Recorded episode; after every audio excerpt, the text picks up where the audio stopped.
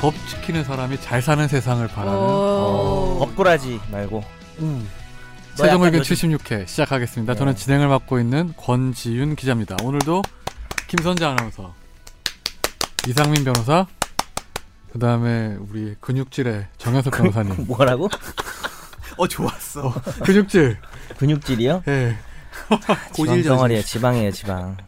오늘 그래도 다들 딱 제 시간에 맞춰서 다 오신 것 같아요. 예. 음. 아닌 것 같은데요? 아 왜요? 네. 이런 일이 되게 드물잖아요. 저희가 네, 정시에 또 시작한다는 내 게. 얘기야 일찍 왔는데. 내가 아니 아니 오늘- 아니 일찍 저 왔는데. 정변호사님 얘기한 거 나 아니에요? 오늘 일찍 와가지고 지금 머리도 이상한데. 아니 머리 되게 잘 머리가 네 됐어요. 약간 연두색이네요. 넘어가세요. 네? 연두색. 현두색? 음. 옷이 연두색. 너 뭐 색약 검사 받아야 되는 거 아니야? 이게 무슨 머리가 어떻게 연두색이야? 아니 약간 연두색빛 나잖아요 지금요. 그래요? 그럼 뭐 카키 브라운으로 염색하셨나 보죠. 그렇죠. 중요한 얘기도 아닌데 넘어갑시다. 네. 네. 중요한 얘기를 해야죠 그러면. 아니 근데 아까 어떻게 옷 지냈나? 들어오기 전에 권지윤 기자가 이제 좀 열심히 해보자고 그런 둘이 식으로 있을 때 음. 네, 그런 식으로 얘기했는데 아니, 좀 더 그- 알차고 정말 디테일하고. 디테일하게 근데 어. 그게 제목을 만든 거였어. 아니 제목을 만든 오늘 노력을 그- 기울여봤어. 법 지키는 사람이 잘 사는 세상을 소망한다는 거는 그냥 음. 우리 대통령이 또 그런 말을 해서 아, 한번 따라해 본 거예요. 네. 특집이에요. 법잘 세소 뭐 이렇게 줄여서. 아 법잘. 아니 아. 그 저도 음, 법잘 열, 세수. 아, 열심히 해보자는 얘기를 제가 어, 처음 들은 게 작년 1월 주- 이 둘째 주쯤 된 일인 것 같은데 근데 제가 그. 두 변호사님하고 이런 얘기를 하고 싶은데 두 변호사님 항상 임박해서 오다 보니까 이런 얘기를 할 시간도 없이 시작하잖아요 항상 그쵸 네. 전 저는 오늘 좀 사실 마음을 하나 먹고 오긴 했어요. 오늘 방송부터 이렇게 해야겠다. 어떻게요? 그 얘기 안 하려 그랬는데 어, 얘기하세요 예. 조금 덜 산만하게 해보자. 덜 산만하게 반응이 안 좋은데?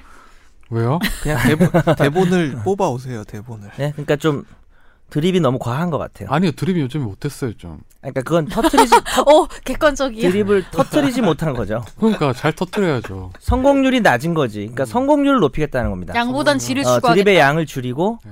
어. 근데 많이 너무 막한 것 해봐야지 같아요. 그래도 그중에 몇 개라도 건질 수 있지 않을까요? 저는 이미 많이 해봐야지 하는 단계는 지났어요. 아 그래요? 예, 그냥 지금 너무 내 맘대로 해서 그래요. 방송. 아 그렇구나 통달했어. 이게 좀 방송이라는 생각을 가지고 네. 조금 중요한 얘기 위주로 하다가 네.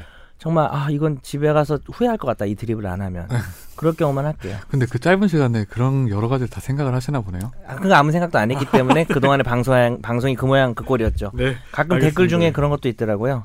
그 전체적으로 우리 골룸을 네. 애정하시는 어떤 한 분이 음, 평가를 해놓으신 예, 거 평가 평가가 아니라 진 진한 중가 얘기해 되나? 자꾸 우리한테 불리한 댓글을 자꾸 읽었으면 그러긴 한데 네. 아 최종 의견 열심히 들어보려고 했는데 음. 잘 못 듣겠네요. 뭐 이렇게 힘들다고. 누가 네 이제 그럼 좀 약간 좀 집중도를 높일까요 그러면? 그분이 아무런 이유도 안 음. 썼는데 왠지 저 때문인 것 같아요. 네, 아니, 아니, 변호사님 팬이 더 많아요 이유를 찾을 수가 없어요. 그래서 산만함을 좀 줄인다고 해서 음. 네 나빠질 거 없기 그럼 때문에 우리 청취자 사연으로 바로 넘어가시죠 네. 못 말하게 하는 거. 우리 선재 씨가 김선재 아나운서가 먼저 소개를 해주시죠. 인천에 사는 골룸 애청자입니다. 항상 듣기만 하다가 이렇게 메일을 보내봅니다. 지금 작은 가게를 하나 운영 중인데 인천에 있는 아파트 상가입니다. 제가 궁금한 건 여기도 다른 상가와 마찬가지로 상가 번영회가 있습니다. 상가에 관한 일을 결정하고 실행하는 곳인데 제가 궁금한 것은 이 상가 번영회에 관한 구성에 관해서입니다. 실제로 상가를 분양받아서 운영하시는 분들도 있지만 대다수가 세를 얻어서 하시는 분들인데 이 상가 번영회는 상가 소유자들만 들어갈 수가 있습니다. 실제 관리비를 내고 이곳에서 장사를 하는 임차인들이 아니라 말입니다. 의견을 낼 수도 없고 결정하는 것만 따라야 하는데 이건 좀 부당하다고 보이는데 제 생각이 틀린 것입니까? 네, 그 상가 번영에 대해서 질문했는데 상가 번영회라는 게 무슨 어떤 뭐 시행령이나 규칙에 따라서 하는 거예요? 이거는요? No No 그러면요? 그냥 자기들끼리 하는 거예요. 모임 아 사적 자치에 따라서 이렇게 아무런 제한도 없고 거기서 뭘 해도 그렇게 특별한 효력도 없고요. 음 관리단 관리단하고 뭐, 관리단 관리단하고 이제 차이가 있는 거죠. 그럼 이거는 상가 내의 어떤 자치 규정일 뿐이네요, 그러니까요. 그쵸. 그러니까 상가에서 예를 들어서 뭐 의견 수렴을 해서 바꿀 수도 있는 거네요, 그러니까요. 바꿀 수 있, 있죠 음. 네. 근데 대부분 상가 번영회가 주로 임차인이 아니라 실소유주들로 구성이 되나 봐 되나 보네요. 그건 잘 모르겠습니다 되나 봐나요? 상가를 사본 적이 없어가지고 어, 그럼 그럼 제가 좀 저도 잘 모르지만 네. 말씀드리자면 네. 관리단이라는 거는 네. 상가의 구분 소유자들 음. 그러니까 세입자가 아니고 네. 구분 소유자면 그냥 자동 가입. 음. 음. 그냥 법에 의해서 운영되고 관리단의 이제 그 그 누구지? 관리단 오야가 뭡니까? 관리인인가요? 오야 아니 오야가 더 이상한 오야라뇨. 말이네. 자, 방송에서 오야라니요. 관리단장 관리 관리단장은 아닌 것 같은데. 어, 관리 단 그냥 단장으로 하세요. 약간 약간 응원단장 느낌인데요. 반장 어쨌든 그, 그 사람을 중심으로 이 문제가 많이 되거든요. 저도 소송을 많이 했었고 관리단 관련해서 그, 가- 그 업종 제한 규정이라든지 이런 네, 게 강력한 효력을 가질 수 있어요. 근데 상가 번영에는 법률적으로는 별 의미가 없어서 보통 그거는 세입자들끼리 보통 많이 만들기도 하거든요. 세입자도 포함해서. 근데 이 경우는 오히려 이분이 세입자도 들고 싶은데 소유자들만 있다 이렇게 돼 있어서 큰 효력이 있는 단체는 아닌데 사실상 큰 힘을 발휘하긴 하죠. 뭐 약간 그렇죠. 텃세를 예. 부린다든지 뭐 그런 건 있죠. 법률적으로는 사실 상가 변형에는 별로 큰 의미는 없거든요. 음. 그러면 아파트에서 사람들끼리 막 주민들끼리 하는 모임도 별로 효력이 없는 거예요? 그러니까 이제 그게 아파트 입주자 대표 회의인데 그게 이제 관리단과 같게 평가될 수도 있고 아닐 수도 있는데 똑같아요.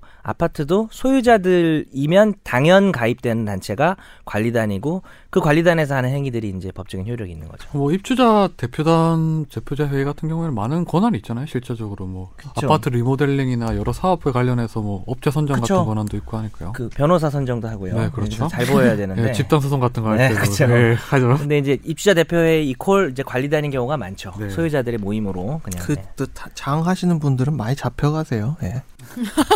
내가 한 명 구속시켰습니다. 농담 아니고 많이 2년 전에 잡혀가요. 예. 어, 조합장 아, 완전히 독재에 완전 정말 너무 횡령, 심각할 횡령? 네 횡령도 아주 크진 않아요. 장들이 다 문제네요. 네, 그렇죠. 조합장. 음, 오야들이 다 문제네요. 장들이 기자가 그런 말을 장들이 문제라기보다는 제가 볼 때는 장을 좋아하시는 분들이 문제인 것 같아요. 아 장을 좋아하시는 어. 분들. 자, 그러네. 지난주랑 좀 이어지는데 연결인데 어, 이거 장을 좋아하시는 분들이 있어. 어, 그냥 협회장 얘기하면서 그럼 장을 이렇게 좀 관직 이런 어. 거 명예직을 좋아하시는 분들 좀 있죠 보면. 우리 넷 중에는 솔직히 서- 누가 제일 좋아할까요 네. 그거를? 음. 음. 장. 장? 아 근데 나 우리 진짜 장 별로 안- 스타일은 없는데. 뭐 나서는 거 좋아하는 사람 있을 거 아니에요. 전 나서는 건 좋아하는 그러니까 그러니까 제일 아니야. 저는 근데 그게 옆에서 아니고 나서요. 장보다는 부장을 좋아하실 거예요. 아, 예, 맞아요. 저는 총무나 응원단장? 저의 아니에요. 모토가 측면 공격이에요. 측면 오락부장, 공격. 오락부장. 측면 돌파 이런 거 있잖아요. 어. 그런 거 좋아합니다. 그런 거 좋아할 것 같아요. 네. 그렇군요. 오락부장. 오락. 우리는 장 좋아하는 사람 없는 거 선재 어릴 때도 오락부장이란 말이 있었어요. 오락부장 아니고 그런 이름을 살짝 바꿔가지고 이름만 바꿔가지고 몇 개 있었어요. 근데 왜 뭐 바뀐 체- 이름은 모르고 바뀌는 기억이 안 나고 옛날 이름만 체육부장 이런 거 다 있었어요. 방 이름이 방에. 바뀌었잖아 그런 게 다. 어, 뭐 체육 담당, 청소 담당 뭐 이런 거. 아, 정 변호사님 그런 거 많이 해야지 않았어요? 청소부장. 저는 이제 저는 뭐 무슨 나이트 사회 같은 거 보거나. 저는 나이트클럽에서 레크레이션 진행한 적도 있어요. 아 진짜요? 어. 돈 받고. 고등학교 때도 그렇게 하셨어요? 정변의 과거. 고등학교 때 그만 나이트. 합시다. 오늘 뭐 주제도 앞으로 갈 길이 바쁜데요. 어. 오 웬일이세요 갑자기? 그러면 우리 2대 2로 나눠서 게임 한번 하는 걸로. 369 네. 변형한 걸로. 다음 사연으로 넘어가시죠. 네, 선재 공경님이 보내주신 거예요. 저를 공경하시는 분. 안녕하세요. 제가 일전에 혼자서 운영하는 미디어가 있어서 브랜드 상표권 관련 문의를 남겼었는데 이번엔 다른 문제가 생겨 문의를 남깁니다. 저는 기억이 나는데 기억나시는지요? 네. 그동안 매체를 열심히 운영하다 보니 페이스북 팔로워도 많아지고 사이트 트래픽도 부쩍 늘었습니다. 덕분에 이 컨텐츠를 불법으로 퍼가는 경우가 많아지고 있는데 웬만한 건 그러려니 하는데 아주 묘하게 악질적인 케이스가 있어서 어찌해야 하나 고민 중입니다. 제가 쓰는 글 거의 모두를 유튜브 영상으로 만들어 올리는데 글 제목 내용은 그대로 가져가서 음악이 나오면서 글이 올라가는 영상으로 만들어서 올리는데 출처에 가끔 제 브랜드명을 적기도 하지만 안 적을 때가 더 많습니다. 중요한 건 이 표시를 떠나서 이 채널을 이용하는 누구도 그 글이 제 컨텐츠인 걸 모르고 채널 운영자가 직접 만드는 걸로 알고 있습니다. 1번. 이런 경우 제재가 가능한가요? 2번. 제재한다면 유튜브와 불펌 당사자 중 누구한테 연락해야 하나요? 3번. 해당 계정에 제 글로 만든 2차 창작물이 수백 편 있는데 다른 영상들과 섞여서 구분이 어렵습니다. 따로 찾아내 지우기 쉽지 않을 것 같은데 계정 자체를 운영 못하게 막아야 하는 건가요? 또 4번 SBS 같은 방송국에선 이런 식의 불펌에 대해 어떻게 대처하는지 궁금합니다. 네. 4번 먼저. 4번 먼저 알려주세요. 알려주시면 좋을 것 같아요. 어, 어떻게 나랑 좋아요. 어떻게. 예. 그거 궁금하다. 사범 같은 경우는 저희 우리는 뭐 불법을 이제 뭐 전문적으로 누가 잡는 건 아니고요. 아, 이게 문제 될 때만 문제될 때 거의 근데 잘 없긴 해요. 이게 있을 경우에 뭐 요즘에 뭐 예를 들어서 뭐 스브스나 비디오 먹에서 만든 것들을 다시 그대로 뭐 인용하는 경우가 있는데 그럴 경우에는 뭐 신, 신고를 하죠. 신고를 하면 대부분 이제 사진 삭제를 하죠. 그게 그러니까 공유하기가 아니라 그죠? 예. 뭐 어떤 뭐 식으로 인용하는 거죠? 예를 들어서 쓰는 뭐 그 작품을 하나 만들었는데 똑같은 내용으로 동영상을 다시 예, 똑같이 하던가 네. 어, 아니면 그냥 자기 자기가? 게시물에 그대로 하던가 아니면 링크 걸기가 아니라 링크가 뭐, 아닌 예, 그런 식으로 했을 경우에는 제재를 하죠. 음. 근데 뭐 배상까지는 큰 회사라서 예, 잘 하진 않고 그냥 대부분 이제 그런 사례가 가끔씩 있을 때가 있을 때 그때는 뭐 한 번에 예. 엄청 근데 뭐- 많은데 아, 엄청 그래요? 많은데 사례는 많을 텐데 제재하는 사례가 별로 그거 잘 없다. 모르시는 거죠. 예. 음. 프로그램 이름 검색해 보면 그냥 아, 그대로 따가지고 어. 그러니까 사례는 많은데 제재를 그러니까 그 직접적으로 뜻이다? 나서서 일일이 다 그러니까 하는 이런 것 같진 거예요. 않아요. 정말 야, 우리 회사 컨디션 같은 좋아. 경우에는 언론사 같은 경우에는 뭐 SBS에 따르면 뭐 이런 식으로 하면 그냥 사실 언론사끼리는 예, 좀 놔두는 놔둬요. 왜냐하면 이제 기본적으로 출처를 바뀌었다고 그것도 생각하니까. 이제 문제 삼으려면 근데- 삼을 여지도 음, 있지만 뭐 그렇- 근데 그렇겠죠. 음. 유튜브 같은데 보면은 예를 들면 중국 사이트에서 뭐 올리거나 아니면 우리 거를 예를 들면 화면 그대로 그 카메라 또 찍어서 그쵸. 이렇게 올리는 경우도 되게 많은데 제가 볼 때는 너무 많아서 잡을 수가 없는 것 같아요. 그건 너무 많아서 그냥 들어가는 비용 대비 음. 그쵸, 너무 이런 걸 많죠. 따졌을 때 그 화면이 이만한 크기면은 요만하게 나오는 거 있잖아요. 그렇죠. 그거 어. 네. 드라마, 알죠? 드라마. 근데 이런 어, 거 같은 드라마 같은 경우에는 유튜브 같은 경우에 사실 되게 예민하게 반응을 해요. 그래서 네. 1번 같은 경우에 답변이 당연히 제재가 가능한데 2번 같은 경우에는 유튜브 측에 신고를 하면 돼요. 어 다 해주시네. 예, 예. 그렇게 맞습니다. 음. 권변 권변의 예. 답변 어, 그래서 유튜브에서 이제 이 세, 세 번째 답변까지 되는 건데 네, 해주시죠. 어. 그 자주 이렇게 신고가 들어온 거에 대해서는 계정을 네. 아, 계정을 정지를 어, 네. 아, 예, 이렇게 정지를 해버려요. 예. 그러니까 많이 변호사님도 해보셨- 그런 경험이 많이 있으신가요? 해보셨나 봐요. 권 변호사님도 그런 많이 경험이 해보셨나 있으신가요? 아니 나와요. 저는 없는데 이제 네. 아무래도 저작권은 뭐 좀 저희 같은 콘텐츠 음. 제작하는 사람들한테는 좀 그래도 알아야 되는 상식이 그렇죠. 사내 변호사는 뭐 하라고 지금 당신이 사례 지금 변호사들이 다 알려주는 거죠. 이거. 친하신가 봐요. 아, 네. 친합니까? 친하지는 않. 아니 근데 저는 이거 보면서 약간 글은 더 그렇겠다 싶은 게 사실 영상이야 보통 요새는 만들 때 옆에 꼭 뭐 마크라도 받고 음. 그림이나 그런 거는 박는데 왜 글은 그냥 복사해서 붙여넣기 하면 되잖아요. 그죠. 복사해서 그 근데 붙여놓기 이분도 하고. 되게 이 따온 사람 진짜 웃긴 것 같아. 이, 이분의 글과 이거를 그대로 그죠? 음악 그러니까 나오는 영상으로 바꿔. 더 영상으로 영상화해서 만든다는 네. 그렇게 거예요. 하고 나서 유튜브 바뀌어가지고. 밑에 설명에다가 이제 이 그 글을 그대로 뺏겨 넣고 이러면은 구글 검색이나 네이버 검색이나 이런 데에서 상대적으로 우위를 점할 수 있기 그렇죠. 때문에 예. SEO 전략을 지금 근데 이런 거 취하는 같은 네. 거죠. 음. 경우에 A라는 사람이 만든 거를 또 다른 형태로 만들어도 그 2차 저작물이잖아요. 예. 그러니까 그쵸. 그 저작권은 먼저 1차 콘텐츠 생산자한테 있는 거죠. 예, 그러면요. 음. 눈 희번덕거리면서 이야기하지 마세요. 그리고- 원래 부담스러워. 커요 제가. 추신도 읽으면 안 돼요? 출신 오랜만에 정 변호- 변호사님의 밑도 끝도 없는 드립을 들으니 산만하면서도 재미가 있네요. 두 변호사님이 번갈아 나오면 아쉬우면서도 특별 게스트 같은 느낌이 있어 나쁘지 않다고 생각했는데 그래도 역시 네 분 모두 나오는 게 제일 좋은 것 같습니다. 김선재 아나운서님은 요새 부쩍 입담이 느신 것 같은데 조만간 라디오 하나 맡아도 좋을 것 같습니다. 권 기자님, 이상민 선생님은 병- 평소 올려주시는 글 잘 읽고 있습니다. 항상 감사하대요. 네. 평소 무슨 글 올려요? 저는 무슨 글을 올리죠? 근데 상민이는 가끔 마부작침인가? 페이스북에 올리는데 저는 네. 다른 분하고 착각하신 거 아닐까요? 전 잡글들 올리니까 저는 페이스북 거의 안 욕 쓰고. 해가지고. 네. 그러면 본인 글 올리고 이런 공간이 없어요, 관 기자님은? 저는 뭐 기사 썼잖아요. 마부작침. 네. 아, 그뭐 따로 페이스북은 열심히 해야 되는데 잘 안 되더라고요 저는요. 네. 오늘 청취자 사연은 여기서 마무리하고 우리 메일 주소가 어떻게 되죠? 저희 최종 의견 메일 주소는 final final 골뱅이 sbs.co.kr입니다. 네. 많은 질문과 사연 부탁드리겠습니다. 네, 오늘 화재 사, 화재 판결 대신 화재 사건으로 할 건데요. 지난주에 탄핵 최종 변론이 있었죠. 2월 27일은 지난주가 맞나요? 오, 오늘 월요일이에요. 3월. 27일 월요일이에요. 아, 최종 27일. 변론일 월요일이었어요. 오늘 잠깐, 3월 오늘이 2일이에요. 뭐, 목요일이구나. 오늘이 느낌이 되게 월요일 같아요. 음, 그러네. 어제 월요일이 3월일 날 쉬어가지고 월요일이 최종 변론이었네요. 내가 왜 이제- 수요일 쉬어서 어, 수요일 쉬어서 그랬네요. 오늘 저희 네. 딸이 첫 유치원에 갔습니다. 네. 아, 요새- 이번 들었어요.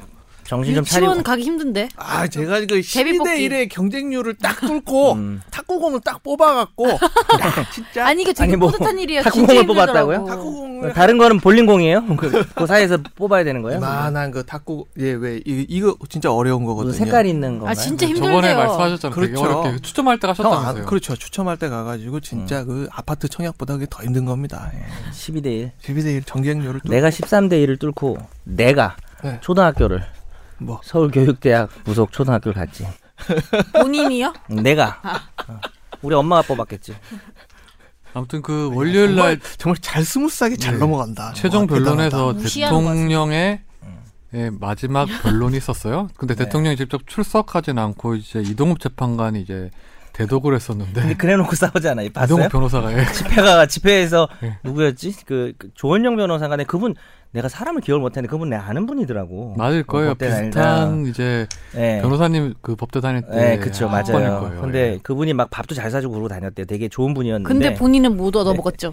네, 저는 못, 얻- 못 밥 잘 얻어먹었어요. 사주는 맞아요. 분인데 못 얻어먹었어. 근데 그분이 또 집회 나와서 그랬잖아요. 이거는 뭐 대통령의 뜻이 아니었다. 음, 그 읽은 거에 대해서. 네. 그래서 대리인단 내부에서도 지금 네, 뭐 그렇죠. 분열되는 느낌이 있어요. 일단 뭐 그 대통령과 박 대통령 같은 경우에는 헌재도 안 나오고 이제 검찰 조사도 한 번도 안 받고 결국 이번 사건 이렇게 진짜 이제 안 결정까지 나온다, 나올 그쵸? 앞두고 됐는데 대통령의 마지막 주장은 마지막 변론은 뭐 기존하고 크게 다르지 않았어요.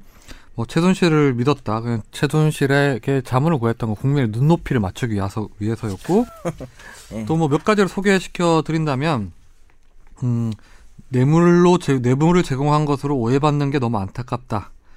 그리고 이제 뭐 중소기업에 중소기업 어떤 그 사람 중소기업을 현대차에 납품시키게 하고 일부 인사들을 이제 뭐 기업에 이제 인사청탁을 한 부분은 청탁이 아니라 능력을 많은데 능력을 펼치라고 이제 자기들이 한 거라고 자기가 이제 고마운 분이네. 가슴 아팠다도 네. 있었어요. 가슴 아팠다. 그리고 이제 세월호 사건 관련해서는 전문가가 아닌 대통령이 구조 작업에 도움이 되지 않는다고 판단해서 이제 구조 상황을 지켜봤던 거다. 자, 여러분 이상민 변호사 노래하고 있습니다. 저 어. 네. 아닙니다. 네. 너무나 그리고 가슴이 아팠다. 백미는 가슴 아팠다. 그거였어요. 그 자신은 법과 원칙을 지키는 사람들이 잘 되는 세상을 만드는 게 나의 소망이었다. 음. 지금은 아닌가요? 예. 과거형인데? 저랑 그리고 소망이 다수로부터 비슷하시네요. 소수를 배려하면서 인간에 대한 결과에 대한 정당성이 보장되는 것이 대한민국의 역사와 미래를 위해서라고 생각한다. 저 역시도 그렇습니다. 네. 구구절절 옳은 말이군요. 네. 그렇죠. 옳은 말이네요. 그러니까 모든 사람들이 법과 질서를 잘 지키고 자기만 안 지키겠다는 소리잖아요. 지금 자기 편하려고. 그 두 분 변호사께서는 그 양측의 어떤 국회 소추위원단이랑 그 대통령 대리인단의 최종 변론을 다 최후 변론을 다 보셨을 거라 생각되는데 어떠셨어요? 어떠셨습니까? 뭐 일단 보통 저희도 소송하다 보면 네. 법리적으로 다퉈야 되잖아요. 변호사는 네, 소송을 이기려면 법리를 잘 알아야 되고 네. 어, 법- 쟁점을 잘 짚어서 재판부를 법적으로 설득을 하고 이렇게 하는데 이렇게 막 열심히 하고 있는데 이제 의뢰인분들 중에 조금 변호사를 믿고 맡겨주시는 분이 있는가 하면 이제 나는 이 말을 꼭 해야겠다. 네. 그래가지고 그런데 이제 그게 별로 도움이 안 되거나 뭐 좀 약간 전혀 도움 손해거나. 무익하거나 심지어는 약간 유해할 것 같은 경우에는 아니 그건 좀 안 냈으면 하는데 또 의뢰인이 원하면 또 안 내줄 수가 없거든요. 그러면 근데 어, 그 월요일 변론 같은 경우에는 소추위원은 1시간 10분 하고 대통령 대리인단은 4시간 4시간 좀 넘게 했죠. 40분을 했어요. 그 저는 그 단어를 처음 봤어요. 필리버스터식 변론이라고 네. 아, 새로운 신조어가 생겼어요. 이 변호사님 이게 그 기회 공정성에서 맞는 건가요? 네. 이게? 맞습니다. 아, 맞아요? 예, 맞습니다. 하고도 하도록 냅두는 게 음. 예. 근데 원래 검찰 최종 변론 같은 뭐 형사 재판이나 다른 민사 재판에서 보면 웬만한 재판부가 거의 동시간으로 배분을 시켜 주잖아, 요 이렇게. 어, 일반적인 형사 재판에서는 네. 검찰이 뭐 구형을 하고 이럴 때 네. 별 동시간이 이야기를 안 아니라 하죠. 동시간이 아니죠. 거의 변호사에게 시간을 많이 주죠. 음. 변호사한테. 그거는 피고인의 절차적 권리를 보장받아야 되니까. 근데 탄핵은 그거랑 단순 비교하기는 어렵고 음. 그렇죠.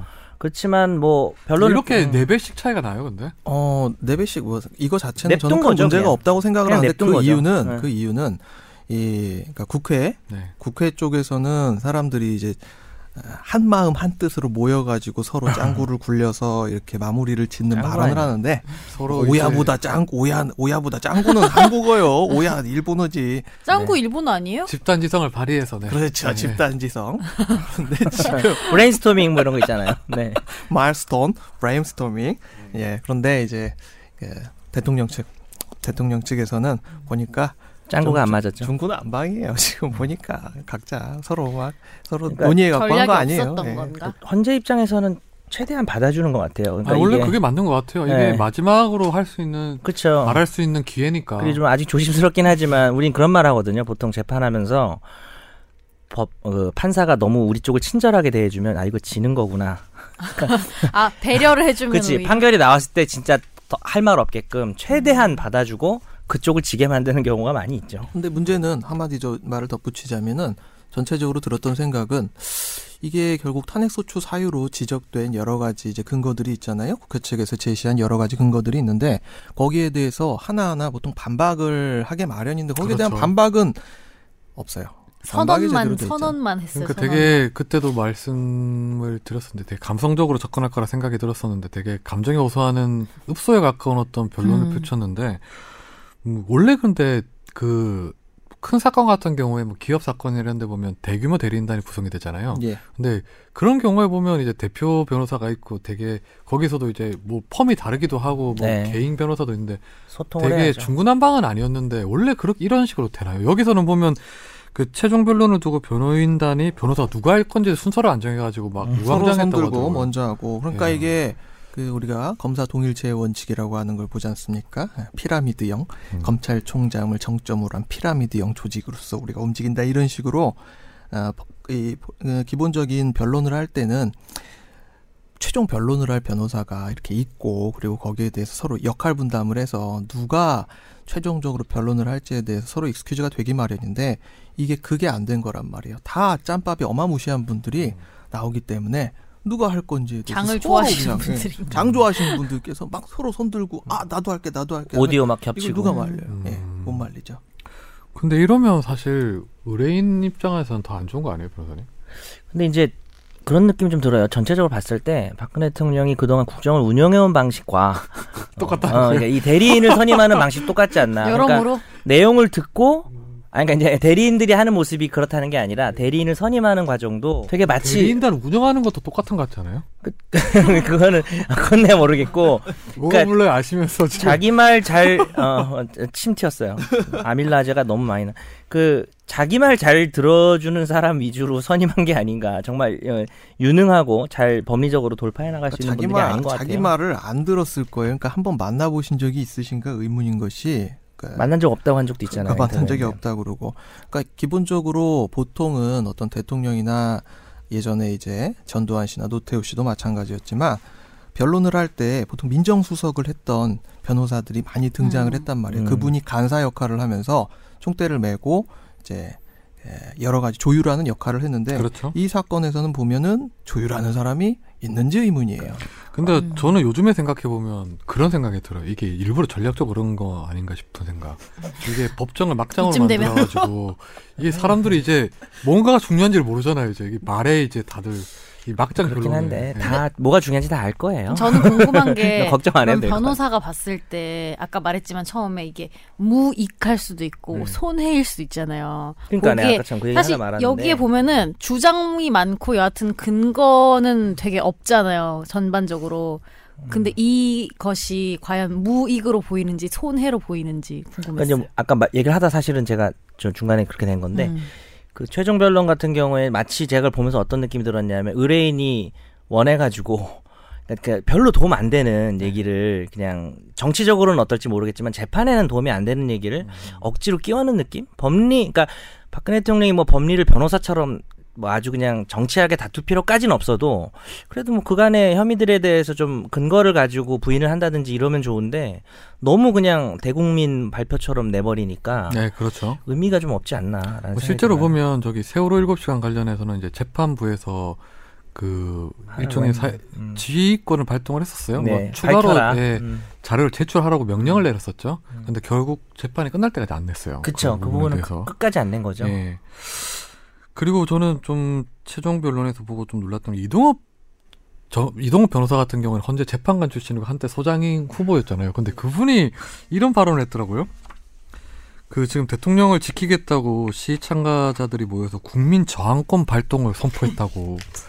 근데 이게 사실 재판관 출신의 변호사가 헌재 심판정에서 할 수 있는 말인지에 대해서 잠깐 의심스럽더라고요. 여기 있는 분들 지난번부터 생각하는 거 되게 비유적이고 법률 용어로 쓰가 근데 아니고 이, 이게 전 비유로서 왜, 쓰는 그래- 게 왜 그랬는지 아닌가. 전 알 것 같아요 왜요? 라는 그 노무현 대통령 탄핵 판결문에 보면 네. 그때 노무현 대통령이 법 위반했다고 했게요 안 했다고 했게요 법 위반을 했다고 했죠. 네, 근데 헌법 위반도 하고 예. 근데 탄핵 결정이 안 나왔잖아요 네. 그 중요한 이유 중에 하나가 대통령에 대한 파면 결정은 국민이 선거를 통해 부여한 민주적 정당성을 박탈하고 직무수행 단절로 국가적 손실 국정 공백 국론의 분열 현상 즉 대통령을 지지하는 국민과 그렇지 않은 국민 간의 분열과 반목으로 인한 정치적 혼란을 가져올 수 있다 이렇게 파면의 효과가 중대하기 때문에 어, 파면 결정을 정당하는 사유도 매우 신중히 결정해야 된다는 말이 있었기 때문인 것 같아요. 그러니까 네, 근데 지난번에 그거는 김평호 변호사도 딱 그렇고 그 표현까지인데 예, 예, 예. 그 이동욱 변호사 내전 상태라는까지 얘기를 했었어요. 그러니까 그 상태의 엄청난 그 심각성을 국론 분열과 그거는 어, 그거를 너무 좀- 지나치게 나아간 거 아닐까요? 그러니까 정말 세게 얘기를 한 거죠. 그, 이- 네. 그게 아스팔트가 피로 물들 것이라는 거랑 큰 차이가 없는 것 같은데 저는요. 그러니까, 그러니까 둘 다 저는 네. 같이 평가하는 거예요. 음. 똑같이. 그리고 서석구 변호사는 이제 고영태 WK 상무를 지칭하면서 여성 접, 전용 접대부라고 하면서 이 사람들을 의인으로 지금 받들고 있는 사회에 대해서 비판을 하고 촛불 집회는 지금 민주노총이 조직적으로 개입해서 내란 선동이라고까지 얘기를 했어요. 그 조- 고영태 씨에 대해서 좀 더 심한 말을 하지 않았어요. 되게 자극적인. 불륜 불륜. 뭐 더럽은 뭐 이런 걸 가져왔다 재판부에 뭐 이런 식으로. 이상민 변호사는 이런 표현을 보면서 그 본인이 만일에 예. 재판관이었다면 어떻게 했을 것 같아요? 그냥 웃죠. 아, 잘 들어주죠. 잘 듣고 아, 좋은 변론 잘 들었습니다. 아름다운 변론이었네요. 즐겁습니다. 하겠죠. 나중에 결정에만 반영을 아. 하겠다. 에, 그렇죠. 그냥 저 다 들어줘요. 마찬가지입니다. 김선재 아나운서는요. 제가요? 음, 재판관이었다면 이런 식으로 변론을 펼친다면 어떻게 했을 것 같아요? 질문했을 것 같은데요. 저는 제가 궁금한 게 있는데 아니에요. 죄송한데요. 저도 웃으면서 열심히 아무 말도 안 하고 들어주고 나중에 제 책에다 쓸 거예요. 제 나중에 그 회고록 이런 데다가 헌재를 쓸 거예요. 나오며. 그때 내가 어떤 생각을 했고 어떤 말을 하고 싶었는지 음, 어, 회고록. 네, 저 참았다가 회고록 쓸 거예요. 되게 뒤끝이네요. 그럼요. 말 안 했다가 남겨- 두고두고. 나중에 하는 거네. 우리 두고두고 것도 할 지금 쓰고 거예요. 있는 거 아니야? 매일 매일 일기 쓰고 있어. 아 진짜? 데스노트, 큰일 났네 이거. 그러면 그 두 분 변호사가 보시기에는 대통령의 불출석이란 게 헌재 어떤 결정에 이- 음, 어떤 영향을 줄 수 있을까요? 도리어 좀 이렇게 결정하는 과정에 뭐 의뢰 그박 대통령 입장에서는 유리한 측면이 많을까요? 불리한 측면이 많을까요? 저는 아무런 영향이 없다고 생각합니다. 무익하다는 거죠. 아무런. 예. 저는 엄청 유리하다고 생각합니다. 나왔으면 엄청 불리해졌을 것이기 때문에 상대적으로 나왔으면 폭망. 아니 근데 저는 그러니까 나왔으면 폭망. 영향이 아니고 예를 들어서 아 박근혜 그러니까 대통령이 이 말이 나왔는데 맞는데 나오냐? 질문을 못하고 대- 대답을 못하게 쓰면 어. 어. 어떨까요? 아니 저는 궁금했던 게 그래서 이거를 본인이 직접 썼을까라는 의문이 좀 들긴 했는데 저만 들었나요 그런 이건 의문이? 직접 썼을 것 같은데요. 왜냐면 그냥, 아니- 뭐 도움을 받아도 아니 왜냐면은 이때까지 제가 그 정도의 장문 능력도 봤던 없- 대국민 담화 이런 것들에 비해서 여전히 뭐 약간 유체 이탈이긴 하지만 그래도 비교적 되게 아 문장 논리, 앞뒤나 이런 게 그런 건 맞지. 아니 여전히 유체 이탈이던데 나는.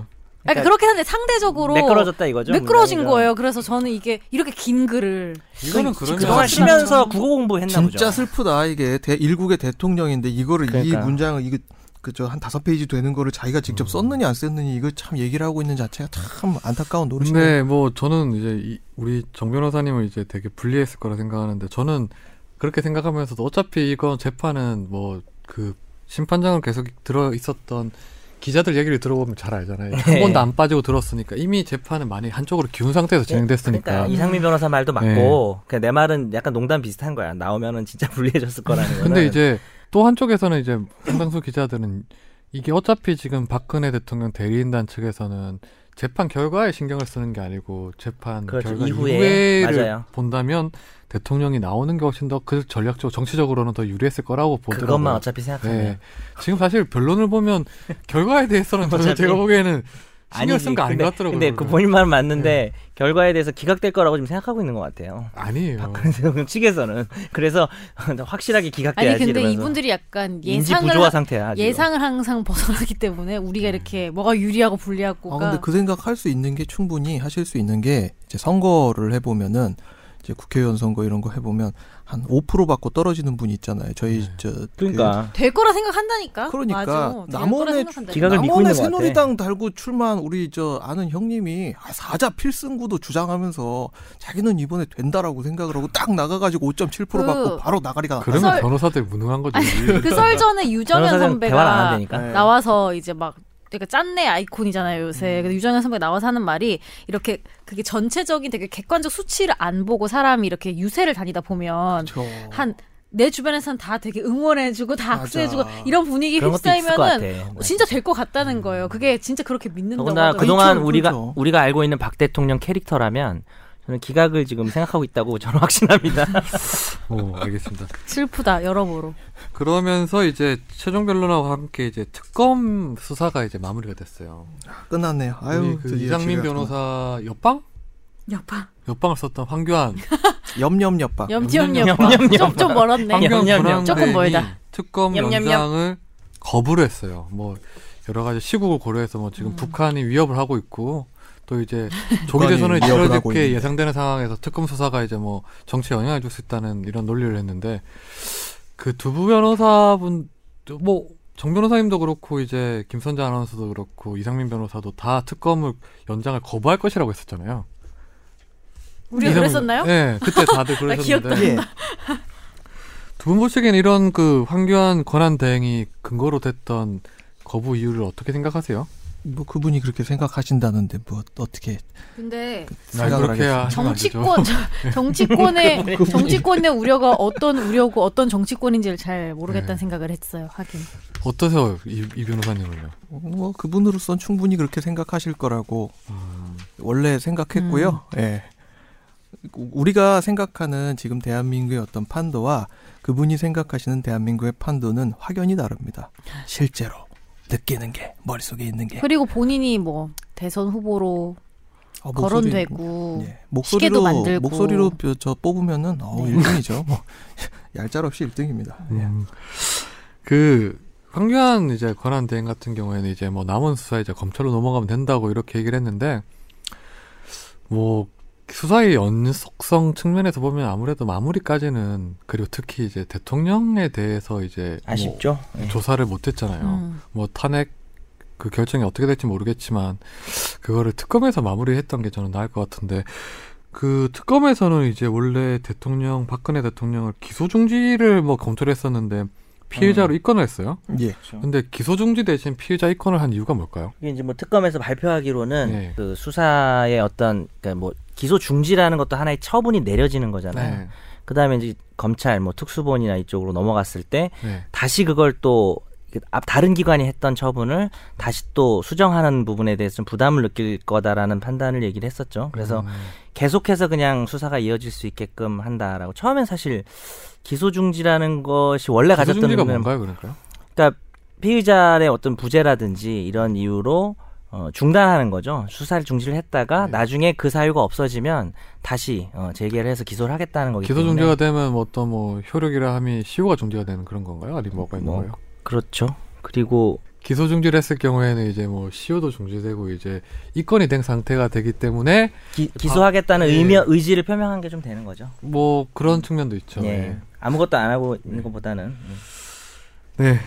아무튼 그 결국은 이제 박근혜 대통령이 될지 박근혜 전 대통령이 될지 모르겠지만 어찌 됐든 박근혜에 대한 조사는 검찰로 넘어가게 됐습니다. 특검이 마무리되면서 어떻게 보시나요? 검찰로 넘어가도 잘할까요?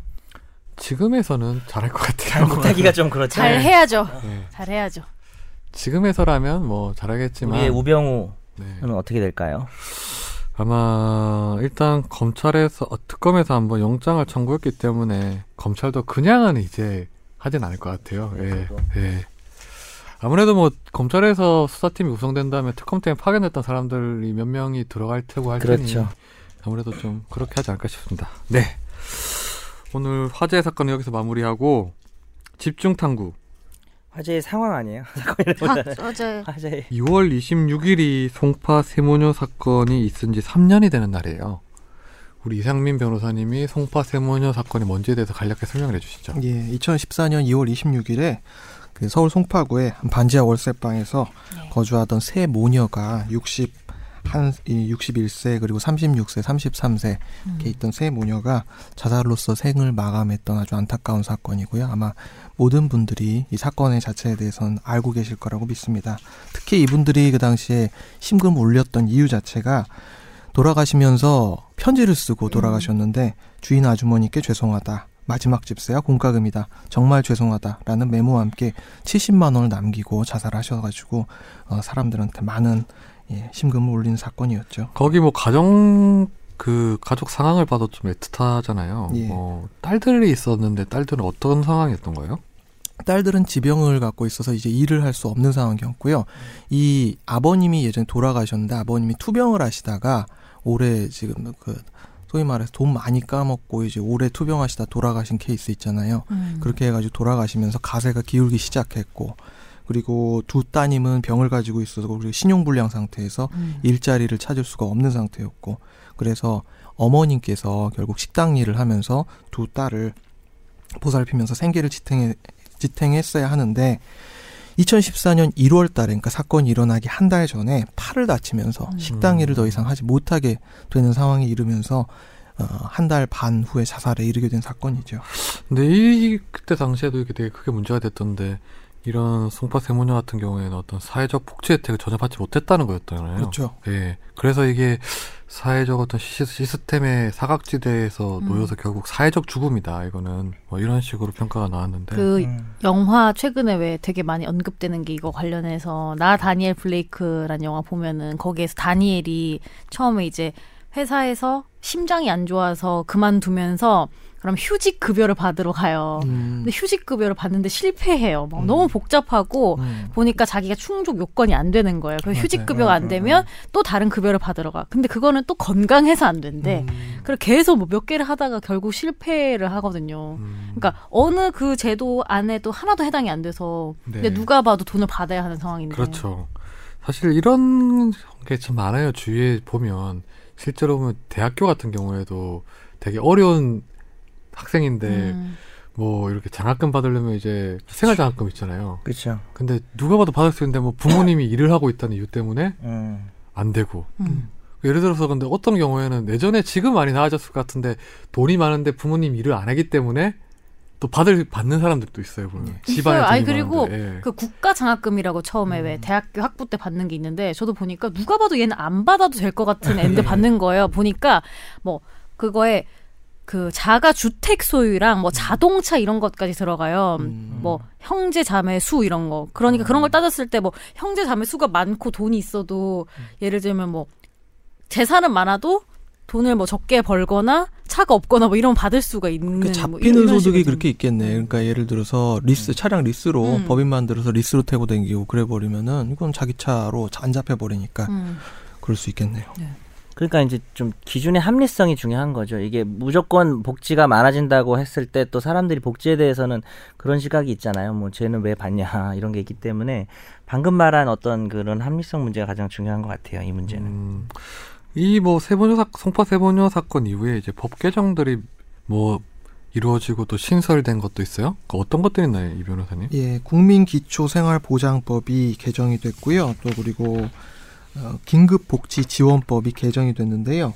그 기- 개정된 국민기초생활보장법이라는 게 뭔가요? 국민기초생활보장법이 그러니까 2000년도에 종합적인 빈곤 대책을 해결하고자 하는 목적으로 국민기초생활보장법이 제정이 됐거든요.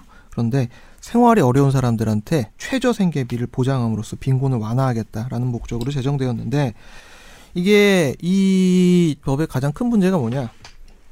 부양 의무자 그러니까 아버님, 어머님하고 가령 예를 들어서 인연 끊고 사는 집이 있다라고 했을 때 나는 굉장히 어렵게 산단 말이에요. 근데 아버님하고 어머님하고 인연 끊고 사는데 이 분들이 돈을 벌고 있다라고 한다면 나는 살기가 너무너무 힘든데 어떤 저 혜택도 받을 수가 없어요. 복지 혜택도 받을 수가 없고. 왜 부양무 의무자가 있으면 기초생활수급이나 아니면 사회적 지원을 못 받게 되는 거예요? 그렇죠. 음, 부양 의무자가 몸이 건강하고 돈을 벌고 있다. 소득이 잡힌다. 이렇게 되면 야, 너는 너를 부양해 줄 의무자가 지금 돈을 벌고 있는데 어떻게 복지 혜택을 받는 거야? 음. 걔한테서 어쨌든 받아야 된다. 좀 안 해주더라도.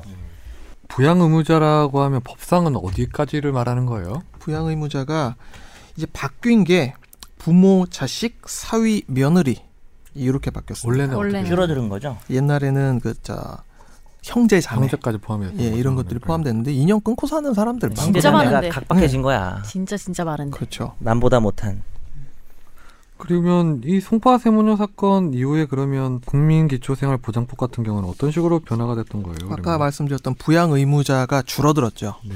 부양 의무자가 줄어들고 특히 이제 기준 중위 소득이라는 걸 만들어서요 최저 보장 수준과 기준 종- 중위 소득이라는 걸 만들어서 네. 어, 비수급 빈곤층 옛날 기준에 따랐을 때 수급을 못 받는 실제적인 빈곤층의 문제를 해결하고자 했습니다. 보다 구체적인 기준을 만들었다고 합니다. 별표 규정에 나와 있습니다. 네. 그리고 뭐 긴급복지지원법도 개정이 됐다고 하는데 예. 이런 거는 원래 그러면 원래는 이게 그 좀 어려운 사람을 봤을 때 신고할 사람 신고에 책임 있는 사람들을 좀 확대했다는 거예요. 그러면요. 예, 맞습니다. 그러니까 위기 상황에서 어떤 사람이 굉장히 어려운 상황에 놓여 있는데 여기에 대해서 내가 어떻게 해야 될까 말아야 될까 이렇게 되게 고민하는 경우가 있거든요. 이거를 복지부 저 주민센터에다 알려줘야 되나 음. 말아야 되나 이런 경우가 많은데 그때 이제 신고 의무자의 범위를 확대해서요 장애인 활동 인력, 자- 활동 지원 인력, 이장 통장 별정 우체국 직원 아니, 우체국 직원 이게 특이한 것 같아요. 우체국 이게 이제 직원. 갔다가 우편물 갔다 발견하고 그런 거 얘기하는 건가요? 이게 별정 우체국 직원이 좀 특이한데요. 음. 별정 우체국은 그러니까 일반 우체국 말고 음. 시골 동네 가면 네, 그, 동, 산- 그쵸. 그 기업 동네에서 기업이라고 해도 되죠, 그건. 예, 그렇죠. 사람이 개인이 운영하는 거니까. 그렇죠. 그래서 그 동네의 사정을 가장 좀 잘 알고 있는 사람. 이장 통장 뭐 이런 느낌이네. 어. 그렇죠. 맞습니다. 새마을 지도자 및 부녀회장. 어. 이것도 들어가는데요. 근데 이렇게 좀 가끔씩 이런 안타까운 사건을 보면 이, 이 제도가 있는데 제도를 몰라서 또 이렇게 하는 분들 그런 경우도 많죠. 뭐 예. 모르고 예. 그래서 이 이후에 왜 뭐 이렇게 도시에서도 뭐 찾아가는 동사무소 서비스 뭐 이런 것도 음. 막 생기고 하더라고요. 맞습니다. 그렇게 해가지고 제정이 된 것이 바로 사회보장 급여의 이용 제공 및 수급권자 발굴에 관한 법률, 일명 세모녀법이라고 하는 법률이 제정이 된 거죠. 그러니까 지원 대상자가 내가 이 지원 대, 이 복지 혜택에 지원이 되는지 자체를 음. 모르는 경우가 태반이고요. 예, 어르신들 한글 모르는 사람도 태반인데 그리고 지금 이 아까 우리가 봤던 세모녀 같은 경우도 뭐 하루하루 먹고 살기가 바쁜데 그리고 이 따님들 같은 경우에 다리가 불편하고 이래가지고 나갈 수도 없는 상태였어요. 그런데 이런 혜택에 대해서 막 뭐 가져와라 뭐 떼어와라 이러면 할 수 있는 사람 없거든요. 그 뭐지 그래서. 영화 아까 말했던 영화에서도 다니엘이 할아버지인데 예. 인터넷을 할 줄 몰라요. 근데 음. 이게 ARS나 인터넷으로만 신청이 되는 거예요. 음. 근데 ARS는 그렇지. 그건 연결할 좋네. 때까지 계속 기다리라 하니까 아, 예, 알았어, 짜증나서 이제 인터넷을 쓸어 인터넷을 쓸어 거기 갔어 심지어 네. 센터에 진짜. 갔는데 인터넷으로. 어, 인터넷을 몰라 계속 컴퓨터가 다운이 돼 뭐 이러는 거예요. 그 우리나라로 치면 액티브엑스 깔다가 어, 진짜. 어, 이제 끝나고요. 공인인증서 하려고 그렇죠, 해야 공인- 그래서 되나? 아니 공인중개사. 근데 그래서 안 돼서 이제 직원한테 직접 해야겠다. 그럼 기다리라 해가지고 기다리는데 음. 옆에 있던 다른 가족이 직원이랑 싸우는 걸 본 거예요. 되게 음. 부당하게. 그래서 그 사람 편을 들다가 쫓겨나요. 그래서 결국 신청을 못해. 참나. 그렇게 돼요 결국에는. 영화의 엔딩이 어떻게 되나요? 그거 말하지 않는 스포일러예요. 게 근데 그러니까 낫지 않아요? 결국은 아, 소송까지 가는데 내가 받을 수 있다. 근데 이제 그 후는 뭐 스포일러입니다. 아, 다니엘 씨, 다니엘 씨, 다니엘 씨 힘내세요. 다니엘 씨 화이팅. 예. 어, 영화 보고 싶다.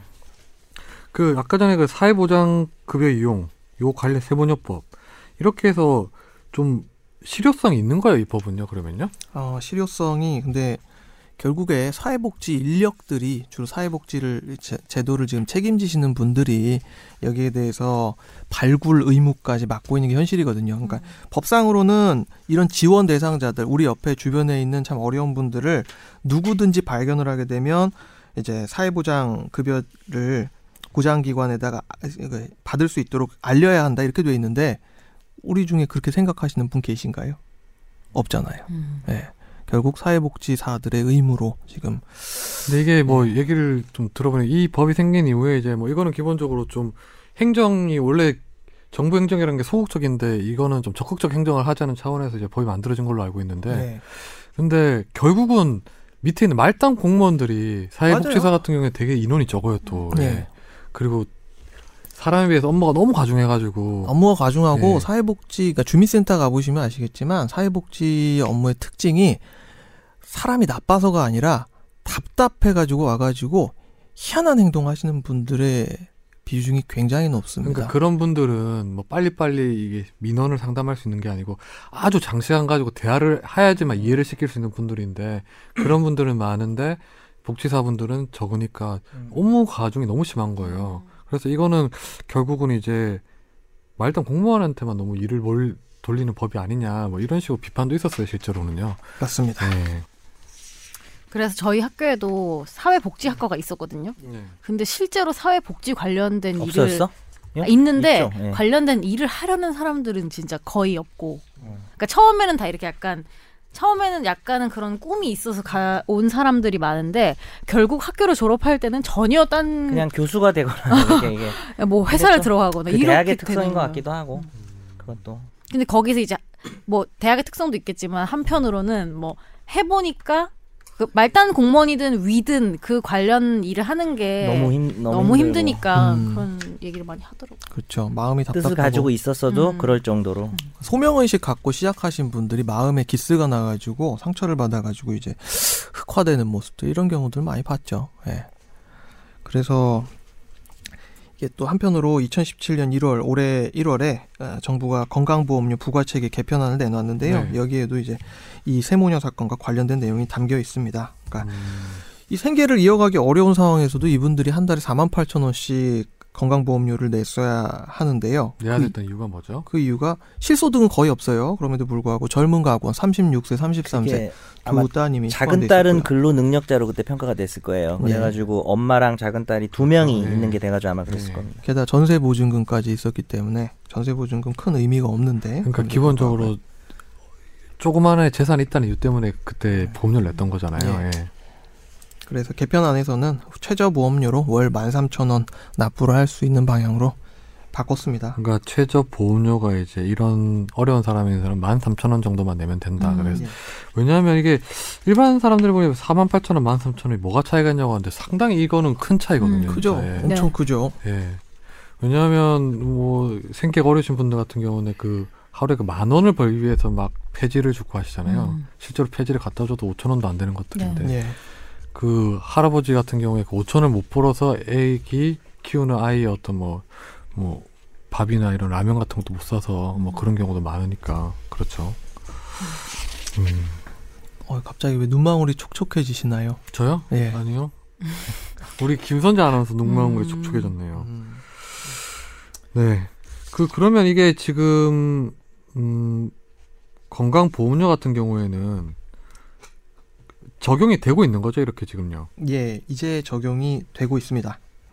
그러니까 또 그러니까 예를 들어 근데 이게 바뀌었다고 하더라도 여전히 사각지대가 존재하는 게요.